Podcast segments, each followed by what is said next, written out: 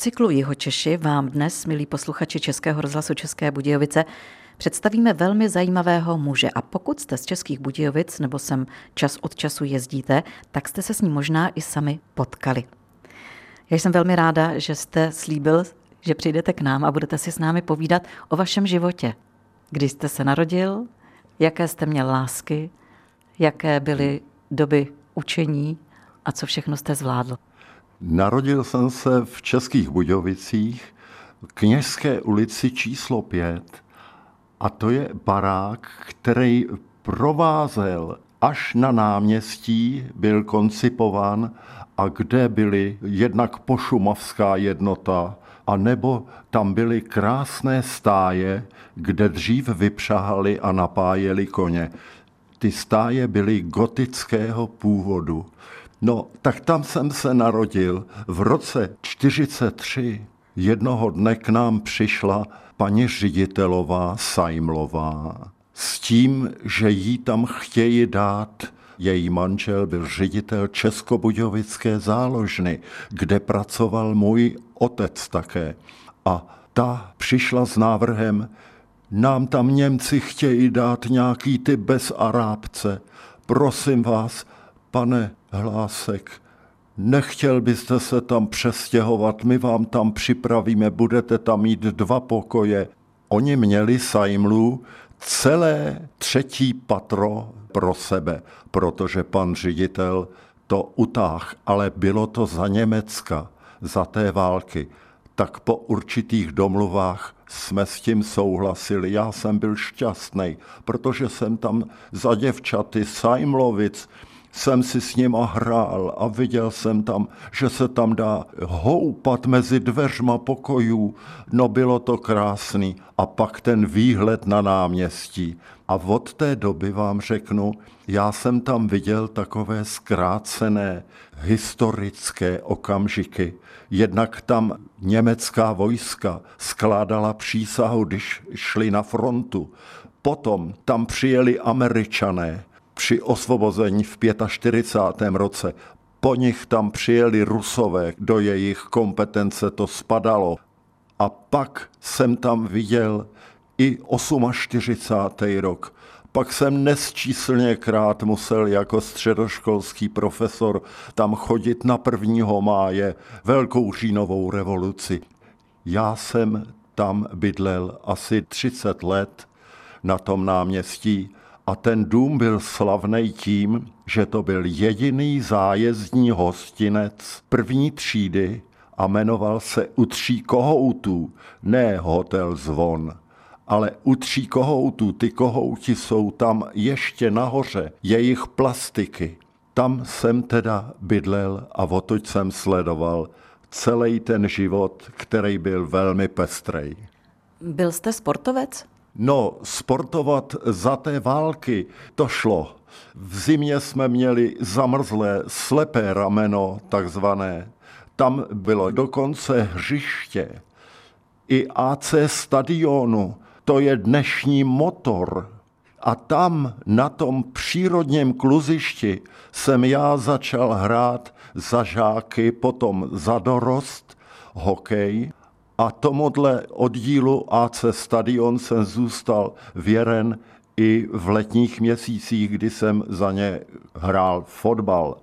Možná, že posluchačům přiblížím tím jedno jméno, které řeknu, že mým velkým kamarádem, který také bydlel na náměstí, byl Pepík Buřič. To bylo jméno, které se nikdy nezapomíná. To byl výborný fotbalista i hokejista.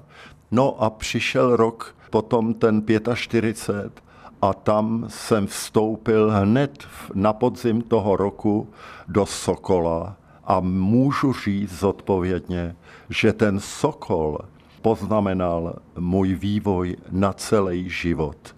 Ještě nestála Sokolovna, nebyla ještě v provozu. To byla jenom hrubá stavba. Tak my jsme cvičili tenkrát se Sokolem v Jirzíkovo gymnázium na konci Jirovcové ulice. Tam jsme chodili cvičit žáci, dorost, muži a ženy. Každý pravidelně dvakrát týdně. Bylo to něco nádherného. Tak takhle bylo moje asi začátek sportování.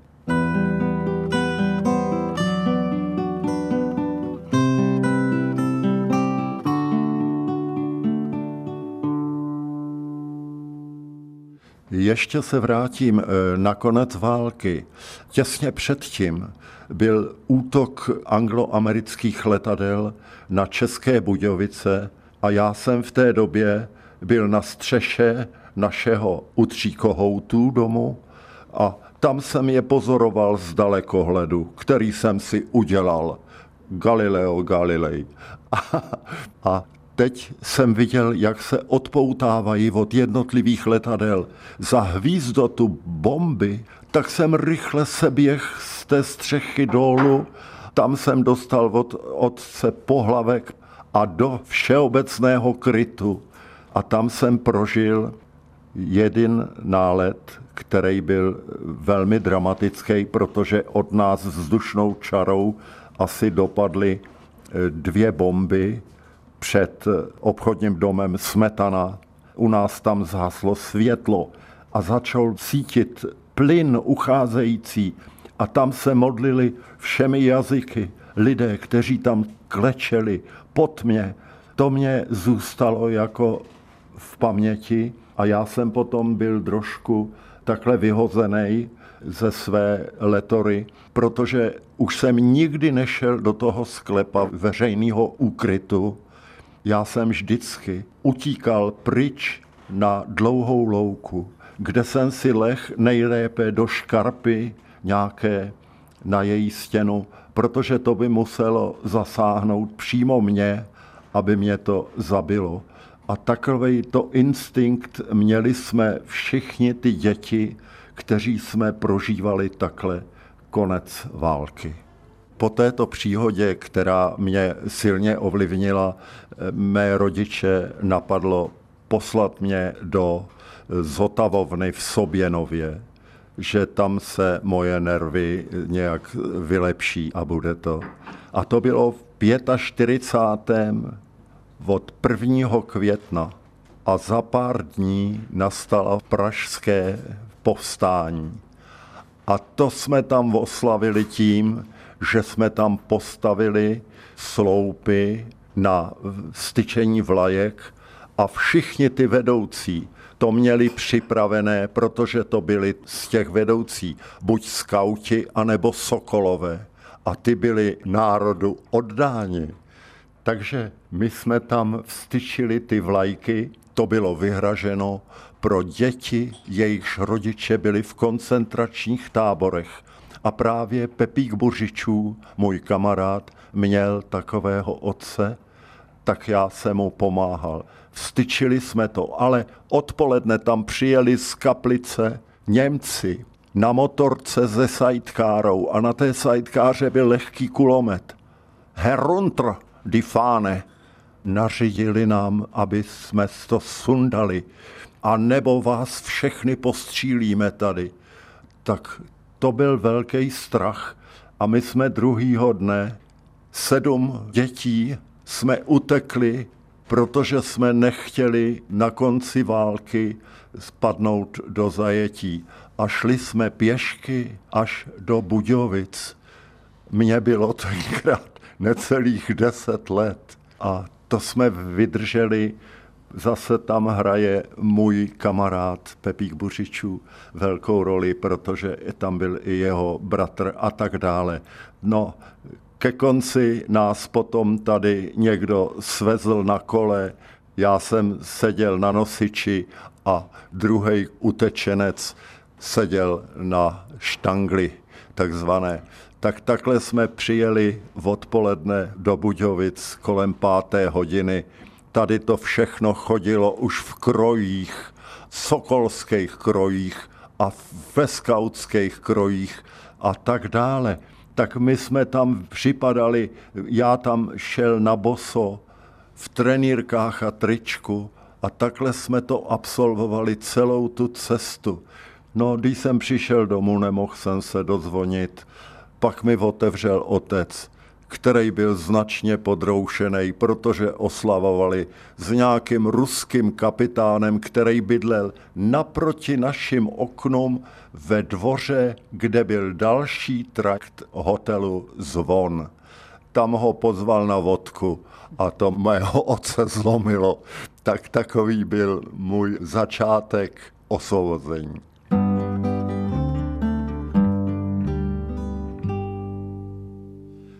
Na svém útěku jsme u Římova potkali jednu skupinu vojensky vybavených oddílů a tam jsme se dověděli, že jsou to vlasovci, kteří prchají z Prahy, kterou pomáhali osvobodit, aby zachránili svůj život, protože rudá armáda je hledala. Ty ale šli rudá armáda na cestě Budějovice Krumlov, kdežto tohle bylo u Ločenic, na Ločenice, takže je nemohli získat. A teď přeruším. Později, když jsem dělal u soudu jako přísedícího tady, tak mi předseda Senátu, když jsem mu to vyprávěl, říká mi, tak to jste byli asi poslední, kteří jste mluvili s těmi vlasovci. Já říkám, jak to? No oni je tam u Ločenic právě dostihli rudá armáda a tam jim nechali vykopat hroby u Lihovaru a do těch hrobů je postříleli všechny a tam jsou zahrabáni. Celá ta skupina těch vlasovců. Pojďme teď k tomu, jak jste začal chodit do školy. No tak, tenkrát byla škola ta měšťanská pětitřídní, to byl juk, jednoroční učební kurz takzvaný, ale potom jsem začal, protože jsem se zajímal o takové ty drobné věci a měl jsem šikovné ruce, jak říkal můj otec. Dostal jsem se tenkrát do školy jemné mechaniky v trhových svinech a byl jsem její poslední absolvent, protože nám dokonce zkrátili učební dobu o půl roku, pak tam bylo učiliště, motor a hlavně igla a sphinx. No tak pak jsme nastoupili do Budějovic, kdo jsme byli tady, ale většina těch žáků byla od Kaplice, takže nastoupili do jihostroje Velešín ale my, co jsme byli z Budějovic, tak jsme nastoupili do motoru. A tam nastalo, možná, že víte už, že o životě člověka někdy rozhoduje náhoda. A to se mně stalo několikrát v životě a vždycky to znamenalo skok dopředu. A představte si, že jsme tam tenkrát pracovali na strojích, fréskách, soustruzích a tak dále. I na kontrole jsme byli v přípravě výroby. Prostě procházeli jsme ten půl rok, co nám chyběl takovým všeobecným seznámením. Jednoho dne tam přišel nějaký starý člověk, ono mu mohlo být tak 35, ten se u mě zastavil, já jsem si zrovna připravoval stroj, obrážečku na kuželová kola. Tenkrát se v motoru vyráběly i lodní motory a to bylo na ně, ten kuželový. A říká mi, poslechni, odkaď seš? Já říkám, z trhových svinů my tady máme teď ten půl rok. A jak si to tady seřizuješ? Tak jsem mu říkal, no to je roztečný kužel a tady pomocí funkce sinus nebo tangent si spočítám a to tam vložím pomocí koncových měrek. A on tak na mě koukal, říkal, hele, přines mi zítra tvůj sešit z technického kreslení. Já se na to podívám. A když se mu přines tento sešit, prohlíd si moje výkresy, tak mi říká, Nechtěl by si pracovat u mě v konstrukci jako konstruktér přípravků, měřidel a takovéto? Já říkám, no já bych byl šťasten, ale nevím, jestli na to stačím. Neboj se, na to stačíš, já jsem si prohlíd tvoje nacionále. A tak jsem se jako ještě nevyučený, jsem se dostal do konstrukce jako konstruktér. No, tak bylo to pro mě velká výzva, ale obstál jsem a pak už to šlo rychle. Já jsem cítil, že bych potřeboval mít aspoň jedno odborné vzdělání, nejlépe průmyslovku, tak jsme začali chodit s mým kamarádem do večerní průmyslové školy, ale ta byla na pět let, pět dnů v týdnu a my jsme nemohli ani chodit s děvčaty, ani jsme nemohli hrát fotbal, protože jsme se na ten trénink nedostali. Tak jsme si říkali pět let, no to je jako za Marie Terezie, tak to ne, to ne. Tak jsme dělali diferenční zkoušky do druhého ročníku. Udělali jsme a jenom jednu pikantérii. Po prvním pololetí jsme dostali vysvědčení, já jsem měl i Láďa Nožina, jsme měli vyznamenání v oba dva. Tak nám říká náš třídní inženýr Krajíc, nám říká, mládenci, zastavte se potom, až bude konec vysvědčení, zastavte se u mě v kabinetu. A tam nám řekl dramatický rozhodnutí KNV, to byl Krajský národní výbor. Tam nám přečetl dopis, v kterém oni reagují na náš přestup do druhého ročníku rovnou, že nemáme dost velkou průpravu na to a že KNV nesouhlasí s tím, aby jsme byli přijatí do školy. A já mu říkám, pane profesore, a to máme teď být vyhozený zase z téhle školy? A on říkal, co vás vede? Teď, když máte dva vyznamenání a třetí z vás, který přišel z jemný mechanika, má velmi dobrý prospěch, což vás můžeme vyhodit, tak jsme tam setrvali. A tyto učitele, koho si vážím nejvíc, byl ředitel naší školy, inženýr Jindřich Jindra. Ten tam udržel na té škole i anglického letce, který byl sestřelený a další.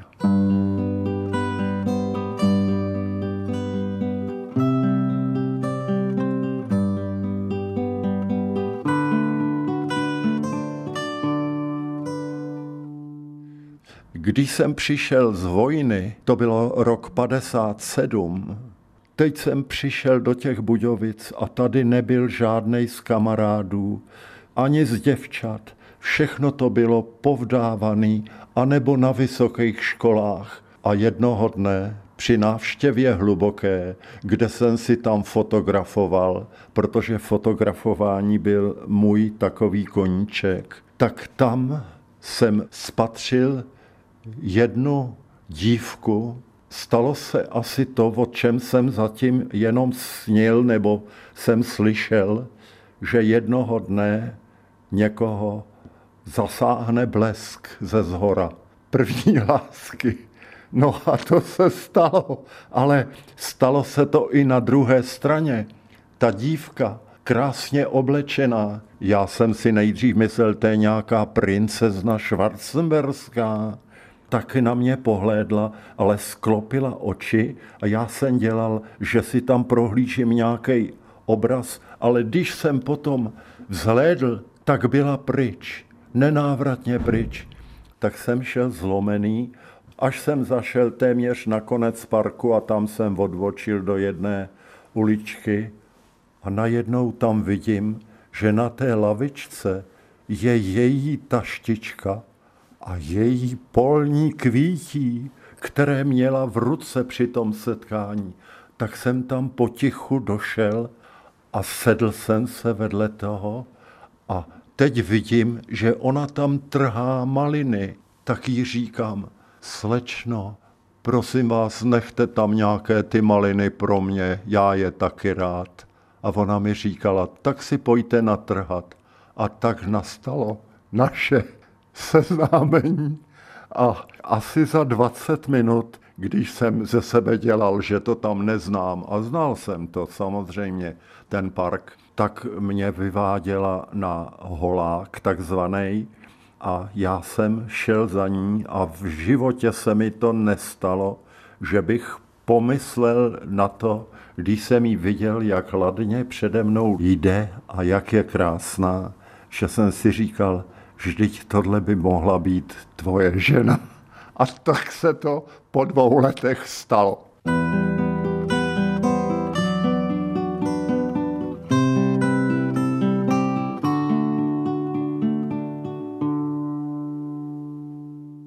Vy jste také průvodce, oblíbený průvodce. Kde všude jste byl? Všude jsem eh, nebyl. Hlavně byl omezující faktor eh, znalost cizích jazyků. Jak víte, tenkrát jsme museli dělat povinně rušský jazyk, z kterého mám státnice i na vysoké škole takže když jsem chtěl nějaký jazyk ještě mít navíc, tak jsem chodil tady do večerní školy jazykové a tam jsem absolvoval tři ročníky. Takže jedině ta Němčina. Já vím na to, že jsem projel jako průvodce asi deset států, třeba v tom Holandsku, to D. Oni mají trošku z té Němčiny něco a jenom místo Guten Tag říkají Guten Tag. A takhle víte, tam jsem se domluvil, ve Švýcarsku taky, to je dobrý, v Rakousku samozřejmě, v Německu, ale horší to bylo ve Francii, tam to bylo velmi těžký, ale když jsem řekl, že jsem český průvodce a že umím jenom eh, rusky a německy, tak to vzali na patrnost svoji a vždycky někdo z nich uměl německy. Takže ať to bylo v hotelech nebo v průvodcování, tam vůbec mnoho těch průvodců francouzských mi vyhovělo, když jsem jim tohle řekl, tak i tam mám pěkné vzpomínky. Jak dlouho jste dělal průvodce? Jak dlouho? Tak v roce 2020 to bylo 50 let, co bez přerušení jsem dělal průvodce. Nechci říkat, co všechno jsem projel, ale spíš bych řekl, kam jsem až vystoupal. Tak jsem byl na Dachsteinu, na Vacmanu. Předtím mi jeden kolega říkal, hele, jestli se ti podaří na ten Dachstein vylézt, tak tam nahlédni do té knihy návštěvní a tam zjistíš, že tam je Turlán a že jsem tam vyvedl šest účastníků zájezdu. A já jsem tam potom, když jsem tam přišel, jsem tady taky od cestovní kanceláře Turlán a vyvedl jsem sem 26 účastníků zájezdu.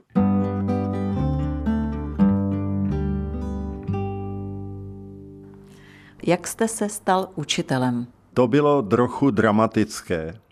Když jsem vystudoval na doporučení teda motoru, kde jsem pracoval a získal jsem titul strojní inženýr ve vysoké škole strojně elektrotechnické v Plzni, tak jsem tam též v té Plzni byl pověřen, protože to bylo kombinované studium, to znamená dva roky jsme tam studovali interně jako normální deňáci, denní studium, a tři roky pak jsme dělali dálkové studium.